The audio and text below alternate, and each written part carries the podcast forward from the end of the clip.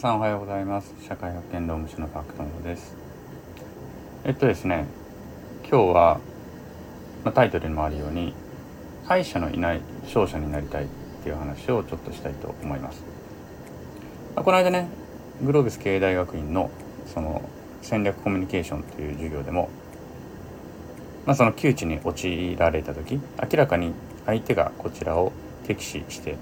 敵として現れた時にどのように対処するのか、まあ、特に戦略という武器を使ってはコミュニケーションという武器を使ってどのように対処するのかというのを、まあ、いろいろねあのクラスのみんなとディスカッションをしていろいろ学びや気づきを得ていったわけなんですけれども、まあ、もちろんそのように相手が突然敵意を持ってやってくるということっていうのは、まあ、どんな場面でもねあるかなとは思うんです。うん、今回私が大学院で学んだのは、まあ、ビジネスの世界なのでいろんな経済的な利害関係とかアメリカの雇用の問題であったりとか、うん、大統領選であればもちろんね大統領選の相手っていうのはもちろんこれはまあ戦う相手としては敵というふうに表現もできるわけだし、まあ、そういった中でね、えーと、その敵にどうやって勝っていくのかというようなことは確かに大切なんですけれども、まあ、人生においてとか自分自身の目標を達成していく人生においてまた自分のうん、人生の志を達成していく中で最も大切なものっていうのは私はね敗者がいない勝者になることではないのかなというふうに感じてるんです。で昔はどうだったのかっていうと昔から私がそういうことを考えてたのかというとどちらかというと私はあの勝者になりたい。敗者をまあ徹底的にまでは言わないけれども例えばいわゆる最近の言葉で言うとなんか論破して自分が勝者になりたいと。ね。あのふうに思っていた派ですどちらかというと。でマウント取りたいとかね。相手よりもマウント取りたいとか。いうふうに思っていた派です、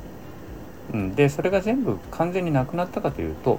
もちろんそうではないのかなと思う時もね時々あったりはするんですけれども基本的にはでもそうじゃないなということに気づき出した。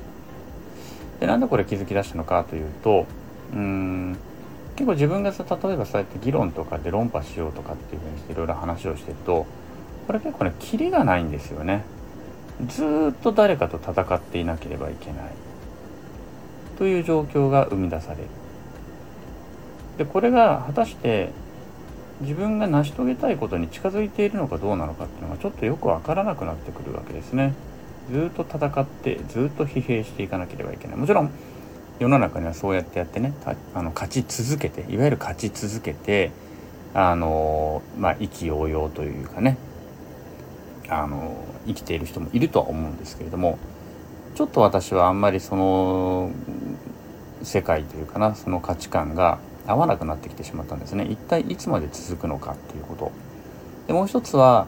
まあ、例えばテレビとかでよく出てくるよね。そうやって人を論破して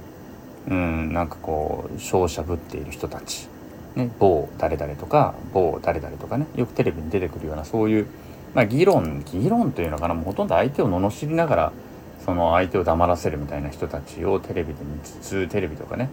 まあ、現実世界自分の周りとかでも見ながらうーんなんかとても嫌な感じになる。ななんだろうなこの人たちはっていうね相手の気持ちを一切無視してとにかく理屈でそれも理屈も間違ってるかもしれないんだけれども大きな声と勢いで相手を黙らしていく、まあ、それがその人たちの戦略だったりするわけなんですよね。でそういう何て言うのかなうん戦略であったりとかずる賢さであったりとか変な頭の良さで相手を打ち負かしていくことでたどり着くところは一体どこなのだろうかということにとても疑問を感じるようになってしまったんです。でそれで死ぬ時になんか満足できるのかなということを私自身はちょっと疑問に思ってきてちょっとこれは違うなと思い出すようになりました。で、まあ、そこでねまた7つの習慣という本が出てくるんですけれども例えば7つの習慣の第4の習慣というのはウィンウィンを考えるという習慣なんですね。まあウィンウィンっていう言葉自体はよく使われるんですけれども、まあ、7つの習慣でもやはりウィンウィンを考えるというのが人間関係において最もねこの、まあ、人生において最も成果を出せる考え方であるとパラマパラダイムであるということを、まあえー、書いてるわけです。うんね、例えばこんなことが書いてあるんですね。ウィンウィンを考えるは人間関係におけるリーダーシップの習慣である。人間だけに授けられた4つの能力。これは自覚想像良心意志の4つなんですがその全てを発揮してお互いに学び合いお互いに影響し合いお互いに得るところのある人間関係を育てていくための習慣である。うん。ね、こっちの方がいいと思いませんかね。お互い学び合って影響し合ってお互いに得るところのある人間関係を得て育てていくんだ。でさらにあなるほどと思ったのはその後に続くね。お互いのためになる関係を築くとは大きな思いやりと勇気が必要である。大きな思いやりと勇気が必要である。つまり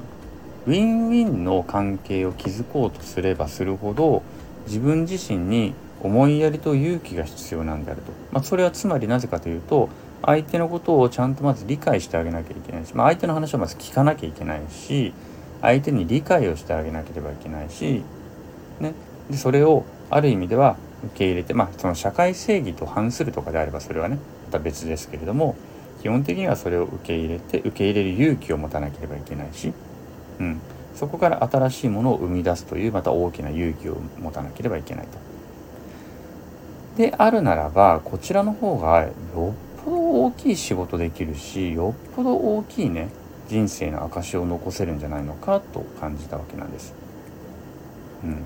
でしかもそのウィンウィンを、あのー、達成するにはね一番初めに大切なものは人格だと言ってるんですよ。その人の人格自身がまずこの土台になるんだとウィンウィンの土台になるんだ